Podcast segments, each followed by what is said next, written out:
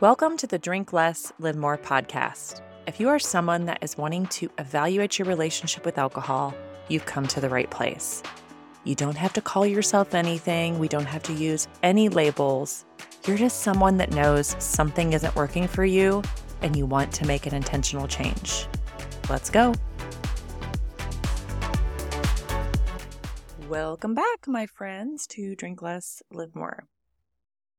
I am recording this episode kind of just willy nilly, to be honest. I haven't been doing a lot of prep, which I haven't really done throughout this whole process, but sometimes I'll spend more time prepping for a podcast, and other times I'll be like, you know what? I know what I want to say. I just want to speak from the heart and just say it. So that's kind of where this is coming from. So if it's not real polished, which none of my podcasts really are, I kind of like it that way. It feels more real to me. Um, there's a reason why because there wasn't a ton of prep. It was more just thoughts that I wanted to jot down uh, a few notes on a piece of paper and to hit record. So we're going to jump in. Before we jump in, I am always looking for topics that you're interested in. So, you know, I know everybody's at a different place in their relationship with alcohol. Some of you have not been drinking for, you know, a year. Some of you had just started a dry January. Some of you are still thinking about it and you're still drinking no problem. There are no rules as far as this goes. We're really just here to kind of learn together and support one another, um, especially for those of us that are maybe just a few steps ahead of some others. Um, and then, of course, we want to pay that, you know, forward and backward as well. So, if you are considering something a little deeper for this relationship with alcohol, because we all know if you've tried to stop drinking, we all know it's not just about the alcohol. It is so much deeper than that. There's so many other things going on that we just can't possibly be aware of until we tackle this thing that has been a great escape tactic for probably for most of us most of our adult lives. So if you look if you're looking for something deeper, you can join my 90-day program. I know 90 days sounds like a lot. It's just once a week that you log in, you get about 20 minutes of learning, you get some guide sheets to kind of help you uh, with some journaling and some prompts there. If you're not a writing journaler, like many of us are not anymore, you can always actually just do it on, in a PDF format that's editable. So you can do it that way. Of course, we know the science behind writing things down, but I get it. Like sometimes we just got to meet ourselves where we are at um, and what's going to really stick for us. So I, if you're, you know, interested in that, rachelpritz.com, you can see all those offerings under programs. And you can also even do the 14 day break from booze, even if you just came off of a dry January. There's still lots of opportunity there to continuously learn about why you either are craving alcohol now or maybe you're not. You know, like what is going on here? And then how do you manage that? So some of this episode's going to be just about that first year of expectations that I had that were unmet. So some of you may just be at the early stages of discovering some of these things. So when I'm talking about unmet expectations, I'm talking about them. First, we're going to talk about them with not drinking alcohol for a whole year. So some of the unmet expectations I had. So we're going to talk through those. And then I'm going to flip the script and we're going to talk through unmet expectations as far as alcohol goes. Like, what were the things that I had always expected from alcohol because I was told that these things were going to happen? And they didn't really pan out when I really sat back and looked at it. So, we're going to start uh, with unmet expectations of taking a break from alcohol.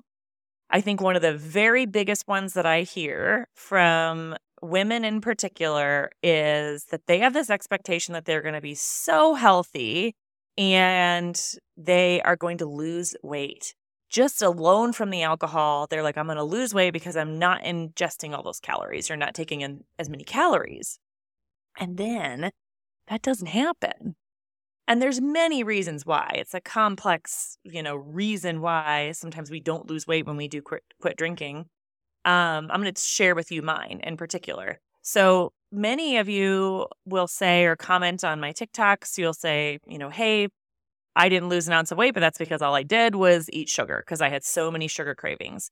And if you are in that space, I would highly recommend going back and listening to Dr. Brooke Scheller's episode. She is a doctor of nutrition and she focuses in on functional sobriety. So, how can we actually help support what we're um, doing by the foods and the things that we're putting in our body and even the timing of it. She talked a lot about blood sugar and how it's really important to not let yourself bottom out during that witching hour of maybe 4 to 6 p.m.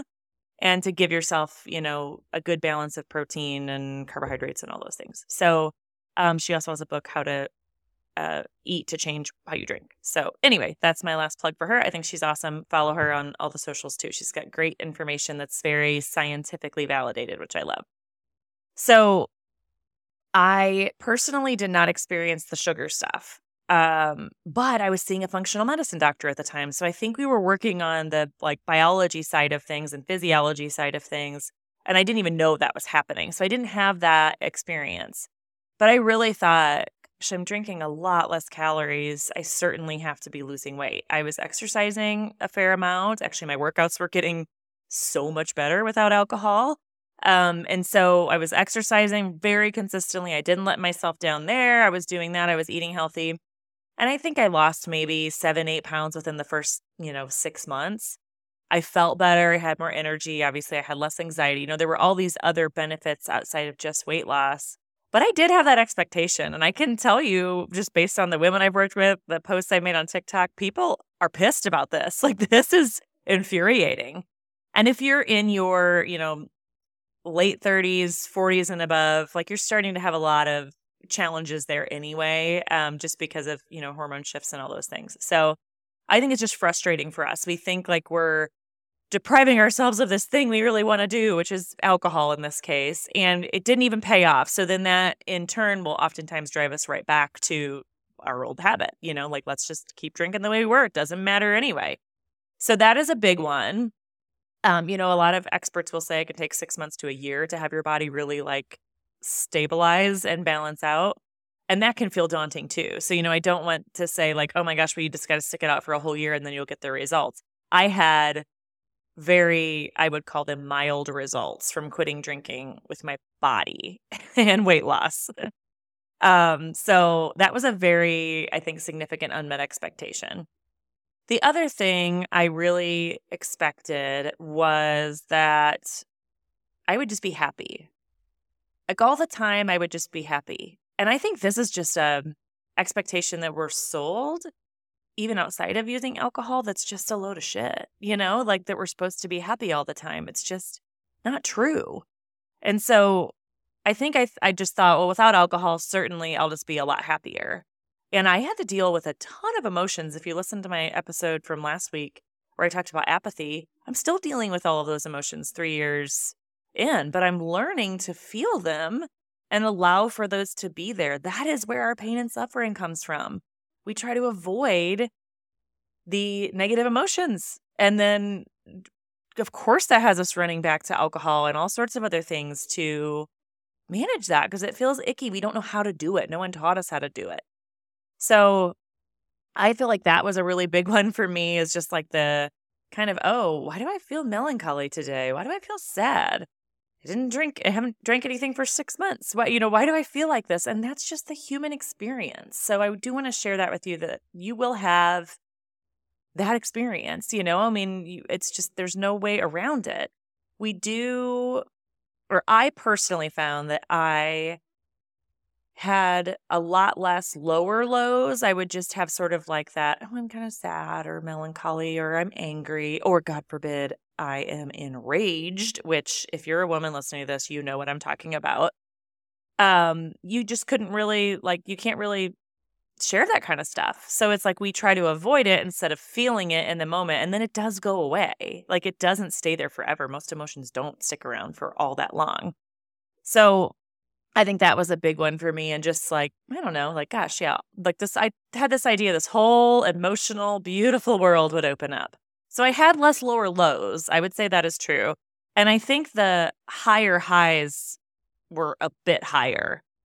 Uh, but I just, you know, expected like I would have more of those higher highs. And I just don't think that's the human experience to have constant high highs. So we have to kind of settle in with what is, what is reality, and really I was kind of just neutral a lot of the time during that year long break. And so I was like, oh, okay, I guess we don't get to just be happy and joy filled and know exactly what we want to do at all times. Um, and then we do them, you know? So that was a big, big unmet expectation for sure. I would say relationships was another one. So even like my in my inside of my marriage, I kind of had an expectation just because I'd heard other people say, "Oh, if you quit drinking, your relationship gets so much better." And I 100% believe that, but not necessarily in the short term. So we were having a lot more hard conversations when I quit drinking, and we still are today. Um, because I was clear about what it is I wanted. I was clear about my boundaries. I was clear about my own needs. And that's because I just didn't have the alcohol clouding that mental clarity that I really needed. And oftentimes, when I wanted to have a hard conversation with my husband, that felt too hard. So I would go open a bottle of wine and then that would go away. You know, that all those thoughts that I wanted to share with him would, would just go away. And if they didn't go away, and I drank too much, they would come out sideways. And so then it was like those weren't even good conversations. They weren't productive conversations. They were just me venting and him leaving feeling like he just has totally been crapped on, you know? And like they're like, you know, he would get defensive and we didn't get anywhere with those conversations when I was drinking. So at the beginning, we had a lot more of those conversations and I kind of learned how to do that how to make space for that, even with little kids running around, or my kids aren't so little anymore, but you know, even with kids running around, you can do this. You can find the space to have these hard conversations. So at the beginning, I think he was like, Good Lord. like, can you just start drinking again? You know, I mean, he never said that, but I think it was probably like, wow, there's just a lot here. But I really think he appreciated the clarity that I had around what I was asking. And I was very cautious with the words that I used to specifically not put him on the defensive and just share my experience. And that was really helpful. When you're drinking wine, you can't possibly be that intentional. You just can't. Like your brain is like, ah, whatever. Like it's kind of like you got ADHD brain. Like you can't, you know, um, pinpoint the words you want to use. And so that was a really big one. So it was hard at first, and then that one did get better. But I had this expectation we would just be everything would be perfect. But it was like, no, if anything, I had to take the rose colored glasses off and see where all the challenges were. So, but I will say, three years in to this whole journey, I am happier and healthier in my marriage than I've ever been. So it pays off. It just takes some time to pay off. So some other unmet expectations. I think I expected everybody just to accept it. Like just to be like, "Oh, you're not drinking." And to like want to even talk about it with me, not in a like, "Why aren't you drinking?" but like I wanted them I almost had like an unwritten contract that I wanted them to agree with what I was doing and maybe even also do it with me. And I think that was subconscious that I had that contract because I was like, oh, you do whatever you want to do, you know? I, and, you know, at the time I really thought I meant that. But I really just wanted people to just fully support me, have no challenges there. Every time I came to something, I wanted them to, you know, provide me with alcohol free options and I wanted them to consider me. You know, it was just, it was really, in some ways, kind of like when I'm thinking about it now, like, wow, what an ego that I thought that everybody in the world should just embrace everything I'm doing and notice it and love it and nurture it. That did not happen. I didn't have many people in my life that challenged me around it. Like, why are you doing that? That's stupid. At least they didn't verbalize it to me. Uh, but I did have some uncomfortable conversations where it was kind of like, oh, yeah, I'm just not drinking. I'm doing, you know, uh, a little experiment, seeing how I feel. Like, I just don't want to drink. It doesn't make me feel good. And you could just see like the wheels turning for people. And I really did learn to separate the the personalization of that versus just that they're, you know, dealing with all their own crap as we all are. And so as you're talking about it, they might be thinking, whatever, you know, they could be thinking that's dumb. I don't know why she would do that. I love drinking. They might be thinking, gosh, you know, that sounds kind of nice. Maybe I should try that. Or they might be thinking, you know what? This is my last drink. I'm going to do that tomorrow. You know, we have no idea what they're thinking because they're processing it. Like they're still doing it in real time. I don't think you can possibly have clarity around something until you've been able to step away from it for a bit. You know, I, I just don't think most of us do. We have to have time to process it, reflect on it, and really gain the learning from it. So that was kind of a big one. I had this expectation that everybody would just love what I was doing.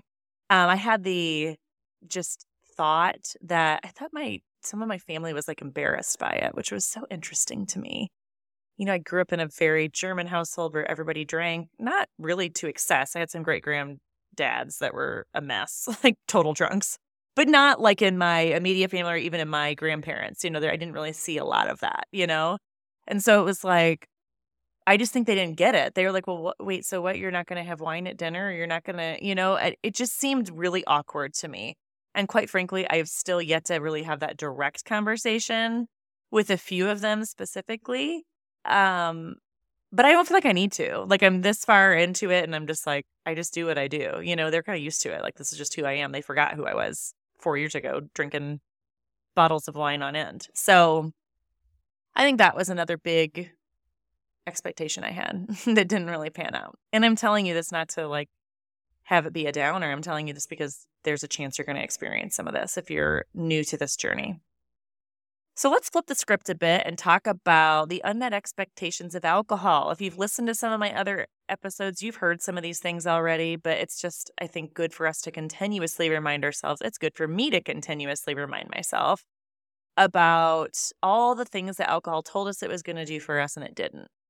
I think the first one is that it was going to bring me out of my shell and make me more authentic. And I've talked to so many women about this one. It felt like when you had that drink, oh, the social anxiety went away. Oh, I feel like I can be more loose with what I want to say. And, you know, maybe that's partially true. But then you get more than one drink into it, and suddenly you're not exactly the person you want to be. You're doing things that go against your own values and your own idea of what's right and wrong.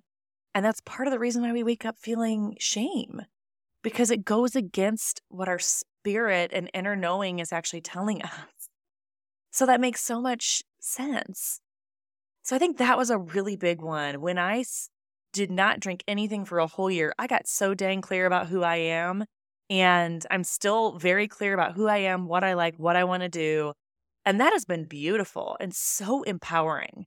So I just want to remind you this is not making you more authentic. I did post a TikTok a while back and I just said, when you're the only one at a table not drinking, and you notice the couples, like the shifts between couples that are there, and like one drinking, and all of a sudden you get the scowls and you get the looser talk and there's no judgment around that. My husband and I have been that couple as well. Um, but he was just noticeable. And there were a lot of comments that just said, Hey, you know, I think that's because we can finally speak our mind. And I'm like, maybe, but to my point earlier, are we really speaking what is our truth? Or are we just speaking from emotion and whatever is popping into our brain without being intentional? And I think it's the latter. So I don't find it to bring any ounce of authenticity out in me. I actually feel like it totally dulls my spirit.